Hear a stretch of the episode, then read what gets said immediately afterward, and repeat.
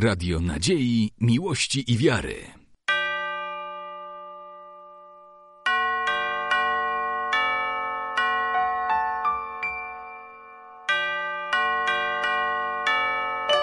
Radio Ortodoksja. W drugiej połowie sierpnia w Polsce przebywał ojciec Konstanty Eliud Mutiru, prawosławny duchowny z Kenii. Ojciec Konstanty w udzielonym wywiadzie opowiedział o swojej parafii, prowadzonym przez siebie sierocińcu, a także ogólnej sytuacji prawosławia w Kenii. Z naszym gościem rozmawiał ojciec Aleksy Petrowski i siostra Margaryta z monasteru w Zwierkach. Tłumaczenie Alina Wawrzeniuk. I przychód, w którym wy służycie. Opowiedzcie o parafii, w której służycie. Czy dużo zbiera się tam wierzących osób? Ile wiernych macie w parafii? In St. Irene's we have got uh, Saitairis mamy stu prawosławnych chrześcijan, którzy byli ochrzczeni, włączając w to dzieci, którymi się zajmuję, ale jako społeczność to jest 200 dzieci i ci, którzy przychodzą na nabożeństwa, ale jesteśmy w stanie obsłużyć i ochrzcić 100 dzieci. To są ci, którzy przystępują do Komunii Świętej. A w jakim języku prowadzicie bogosłużenia? A w jakim języku odprawiane są nabożeństwa? Use Swahili. W większości używamy języka Swahili, ponieważ jest to język narodowy.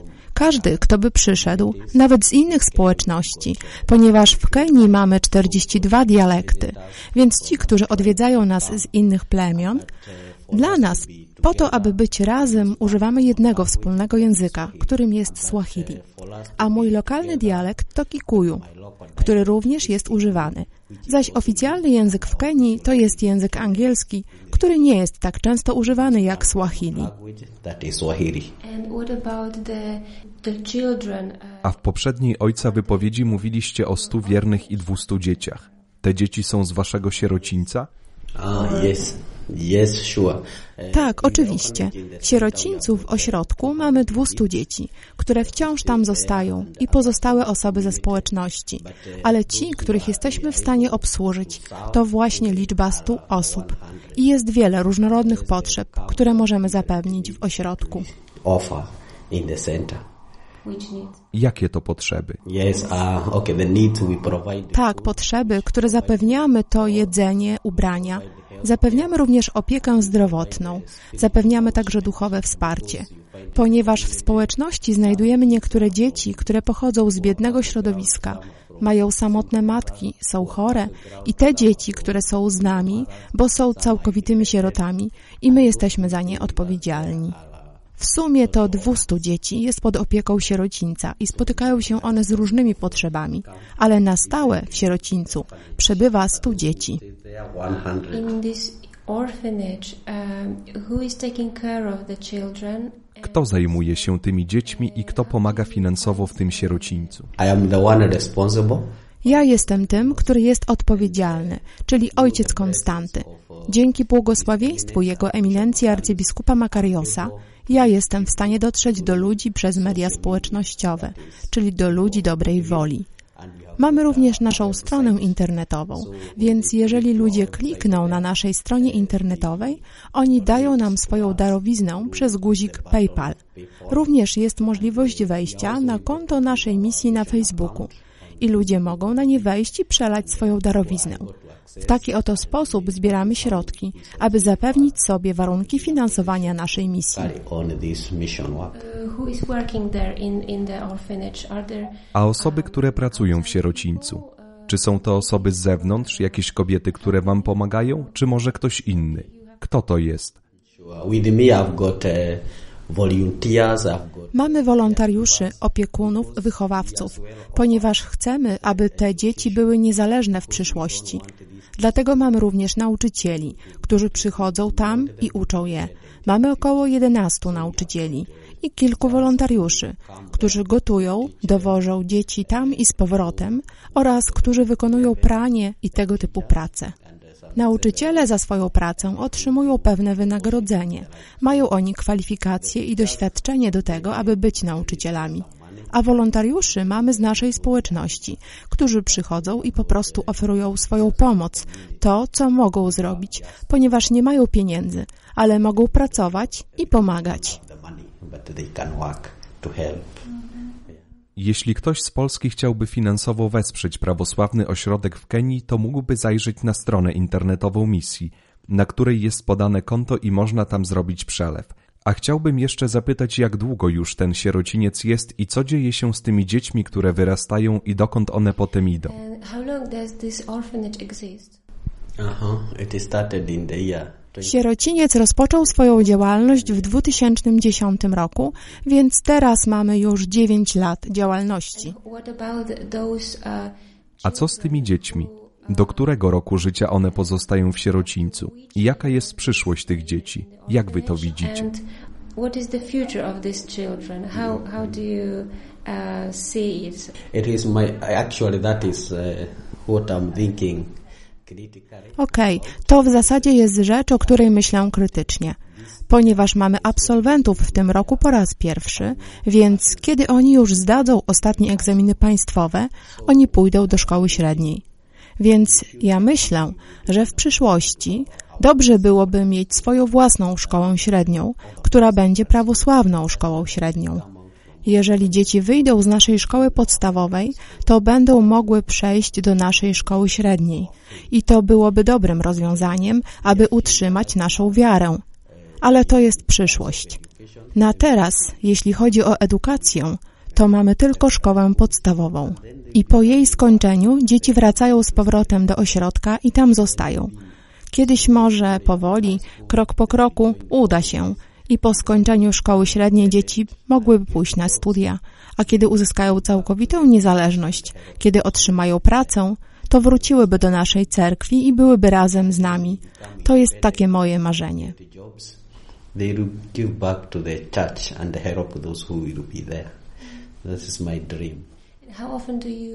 A jeszcze chciałbym spytać o nabożeństwa. Jak często odprawiane są nabożeństwa? W każdą niedzielę mamy nabożeństwa. Liturgię mamy również w piątki rano. in the morning. Could you please give W jaki sposób osoby z Polski mogą pomóc dla waszego sierocińca?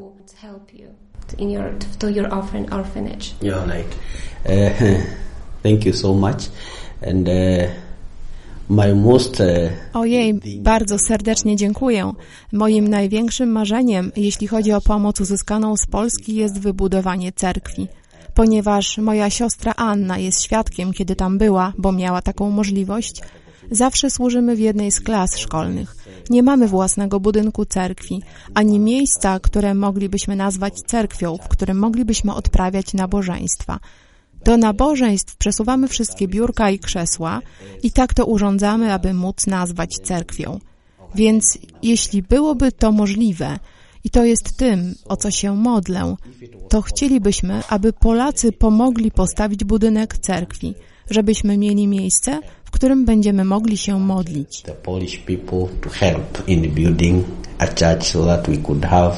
the a z jakimi problemami spotyka się teraz cerkiew w Kenii? Ah, okay. Like for example, where my mission is tweeted. O, problemy. To tak na przykład tam, gdzie moja misja ma miejsce, tam są prawosławni, którzy są rozproszeni w Kenii bardzo daleko, wśród rzymskich katolików, protestantów. Oni są mniejszością. Mamy populację około 1,5 milionów prawosławnych chrześcijan w Kenii. To wynika z tego, że nie ma misjonarzy, którzy by tu przyjeżdżali. My mamy tylko arcybiskupa Makariosa, który właściwie przyjechał po to, aby szerzyć tu wiarę w 1976 roku. I mówił o tym, gdyż rozumiem, że jest to bardzo trudne teraz mówić ludziom, że jest cerkiew prawosławna, bo to nie jest popularne. Więc to się dzieje przez misję. Dając jedzenie, prezentując wiarę ludziom, to jest jedna trudność. Więc jeśli przychodzą, to my ich katechizujemy, uczymy ich doktryn naszego Kościoła prawosławnego i na końcu tego wszystkiego chrzcimy dzieci. Na przykład y, w okresie tych dziewięciu lat udało mi się ochrzcić stu dzieci, ale to jest tylko początek naszych potrzeb. Ja nie jestem w stanie dać im jedzenia, edukacji, ubrań i nie mam też osób, które mogłyby odmawiać kazania na temat wiary prawosławnej.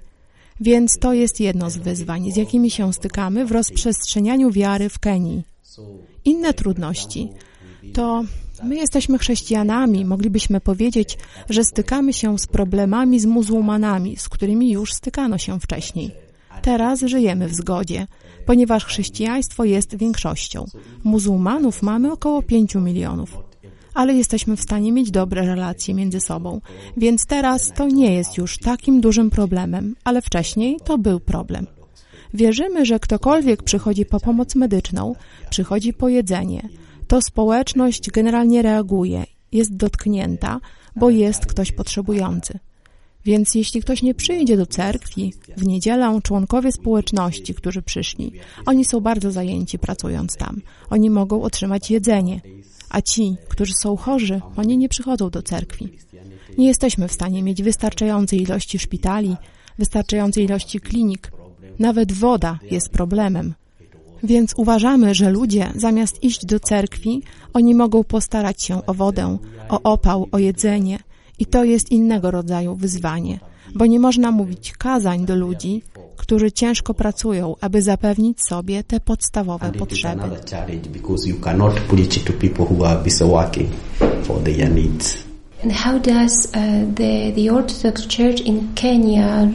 uh? A cerkiew w Kenii jak wygląda? Ilu jest duchownych biskupów? Czy są monastery? Church uh, in Kenya, we have got three dioceses in Kenya, uh, uh, W cerkwi w Kenii mamy trzy diecezje. Mamy trzech biskupów. Jeden z nich niestety odszedł w zeszłym roku. Jego imię było Atanazy Zokunda, więc obecnie mamy dwóch biskupów. To znaczy arcybiskup Makarios i biskup Neofitos. Arcybiskup Makarios przyjechał do Kenii w 1976 roku i jest w Kenii już teraz od ponad 40 lat. W czasie jego ewangelizacji mogliśmy założyć około 300 cerkwi, wyświęcić około 700 baciuszków, którzy tam służą. Ale wrócę teraz znowu do dobroczynności. To nie jest łatwe, bo on nie jest w stanie zapewnić baciuszkom dobrego zabezpieczenia finansowego. On uważa, że jeśli miesięcznie baciuszka dostaje około 100 dolarów, to nie jest łatwo takiemu baciuszce przejechać z jednego miejsca w drugie i znowu to jest kolejne z wyzwań, którymi się stykamy jako osoby duchowne, gdyż nie mamy możliwości, aby uzyskać środki finansowe, które by stworzyły warunki do utrzymania baciuszków. To jest powód, dla którego liczebność wyznawców wiary prawosławnej zaczęła się zmniejszać. Ale generalnie mamy 1 milion prawosławnych chrześcijan. Nie mamy monasterów, tak samo nie mamy klasztorów. I to jest jedna z rzeczy, którą muszę zapożyczyć z tego miejsca, Świętej Góry Grabarki. Może to uda się za jakiś czas i będziemy mieli klasztory i tak samo monastery w Kenii. Mamy jednak te parafie i baciuszków i tak wygląda populacja, jeśli chodzi o prawosławnych chrześcijan.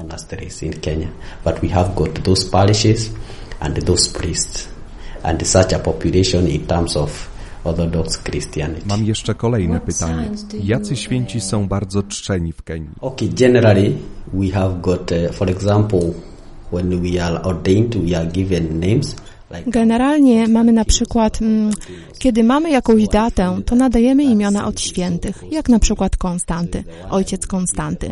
Więc dla mnie ten święty jest bardzo bliski i to jest ten święty, któremu oddaję cześć jako pierwszeństwo, czczę, całuję.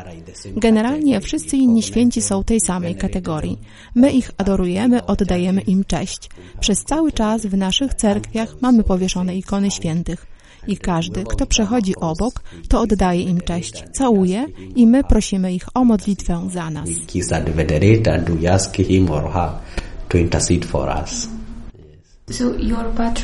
A jeżeli chodzi o kalendarz, wasza cerkiew należy do patriarchatu aleksandryjskiego. Tak, do Patriarchatu Aleksandryjskiego Afryki Północnej, Patriarchatu Cerkwi Prawosławnej. Year, uh, A czy wiedzieliście, że patriarcha Teodor był rok temu tutaj w monasterze na Świętej Górze Grabarce? A O, to jest błogosławieństwo również dla mnie być tutaj. of I patriarcha Teodor był wtedy jeszcze z archimandrytą chyba Sebastianem, który teraz został biskupem. A. Okay. Okej. A co z tymi afrykańskimi świętymi, których czcicie? Uh-huh. Oh, we have got uh, Tak, mamy afrykańskiego świętego, którego czcimy i lubimy najbardziej. I imię tego świętego to święty Mojżesz Etiopczyk. On ma głęboką historię, która jest duchowa i czujemy się poruszeni, ponieważ jako kontynent my również czujemy się reprezentowani przez Niego nawet w niebie. Widzimy, że dzięki wstawiennictwu tego świętego jesteśmy również szczęśliwi, bo jesteśmy wśród świętych w Królestwie Sierot. Tak. The saints in the in the kingdom of our Father. How often, uh, A jak często do Was przyjeżdżają osoby prawosławne o białej karnacji? Yes. Okay, we don't have specific time that Tak, okej. Nie mamy jakiegoś specjalnego okresu, kiedy oni nas odwiedzają. But how often? A jak często? Czy często przyjeżdżają? Czy w ogóle przyjeżdżają? Tak, przyjeżdżają. W okresie za około dwa miesiące na przykład, w październiku, będę miał gości z Rumunii również, którzy przyjadą do nas z wizytą. I mieliśmy innych gości z innych krajów, którzy nas odwiedzali. Więc mniej więcej co jakieś trzy miesiące mamy jakichś gości, którzy przyjeżdżają, aby zobaczyć naszą dobrą pracę. who come to see our good work. During the service, Czy w czasie nabożeństwa w cerkwi śpiewa chór, czy cała społeczność, wierni? or do you have a separate choir?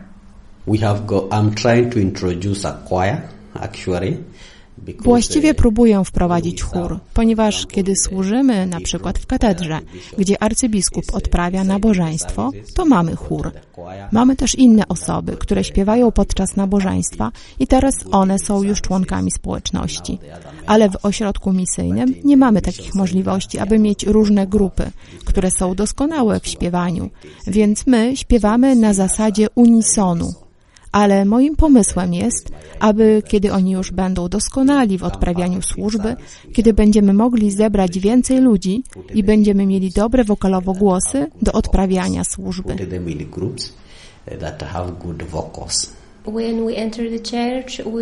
A chciałbym zadać jeszcze jedno podstawowe pytanie. My tutaj jak przychodzimy do cerkwi, to od razu stawiamy świece. Czy macie taką samą tradycję?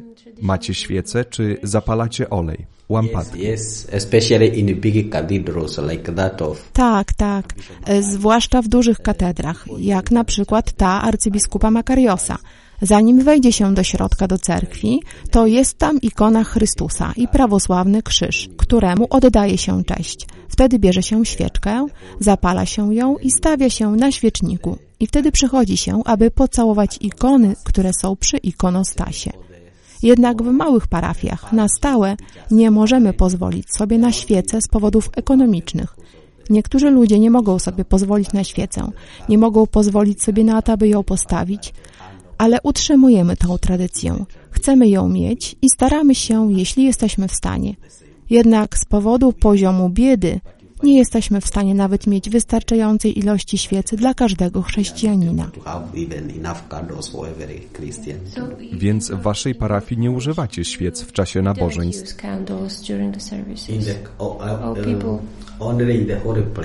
Tylko w świętym miejscu. Tak jak mamy ołtarz święty, to używamy świece codziennie, ale przy wejściu, przy drzwiach, nie jesteśmy w stanie kupić dla wszystkich. Cóż. A jeszcze jedno pytanie odnośnie postu. A mam jeszcze jedno pytanie odnośnie postu. My mamy tutaj w naszej cerkwi cztery posty, i środy, i piątki. A jak wygląda post w Afryce? Jak pościcie w waszej cerkwi, w waszej parafii? Jaka jest tradycja postu? Czy wasi parafianie również poszczą? Hold this tradition, or they just uh, Yes. Okay, we fast commonly we fast uh, three times. Tak, pościmy. Zwykle pościmy trzy razy. Przed Wielkanocą, kiedy mamy okres Wielkiego Postu, wtedy jemy prostą żywność. Jak wiecie, nie jemy jaj, nie jemy nabiału, nie jemy mięsa. Odmawiamy sobie tych rzeczy i koncentrujemy się na modlitwie. Kolejny post to w czasie okresu przed świętem zaśnięcia Najświętszej Bogu Rodzicy, w którym właściwie teraz się znajdujemy. Pościmy od 15. No i okres postu przed Bożym Narodzeniem. Również mamy post.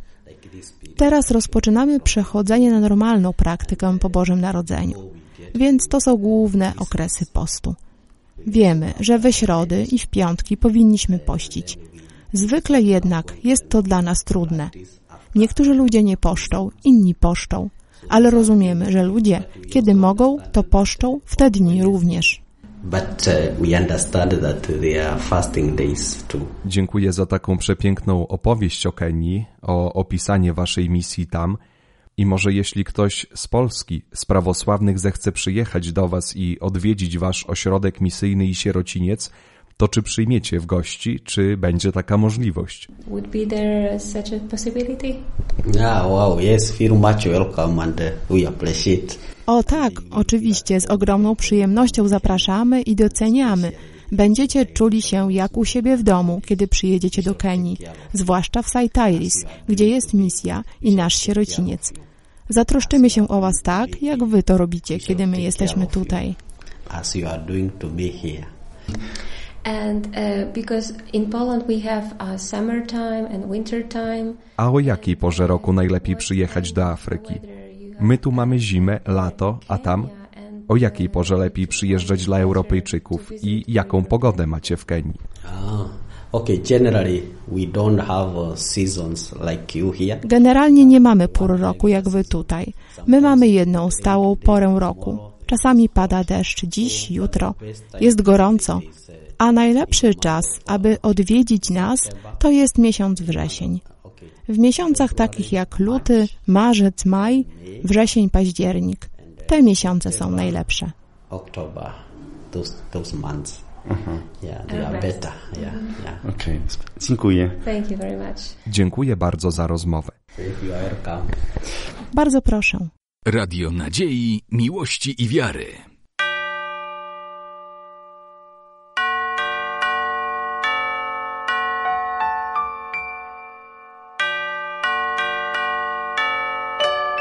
Radio Ortodoksja.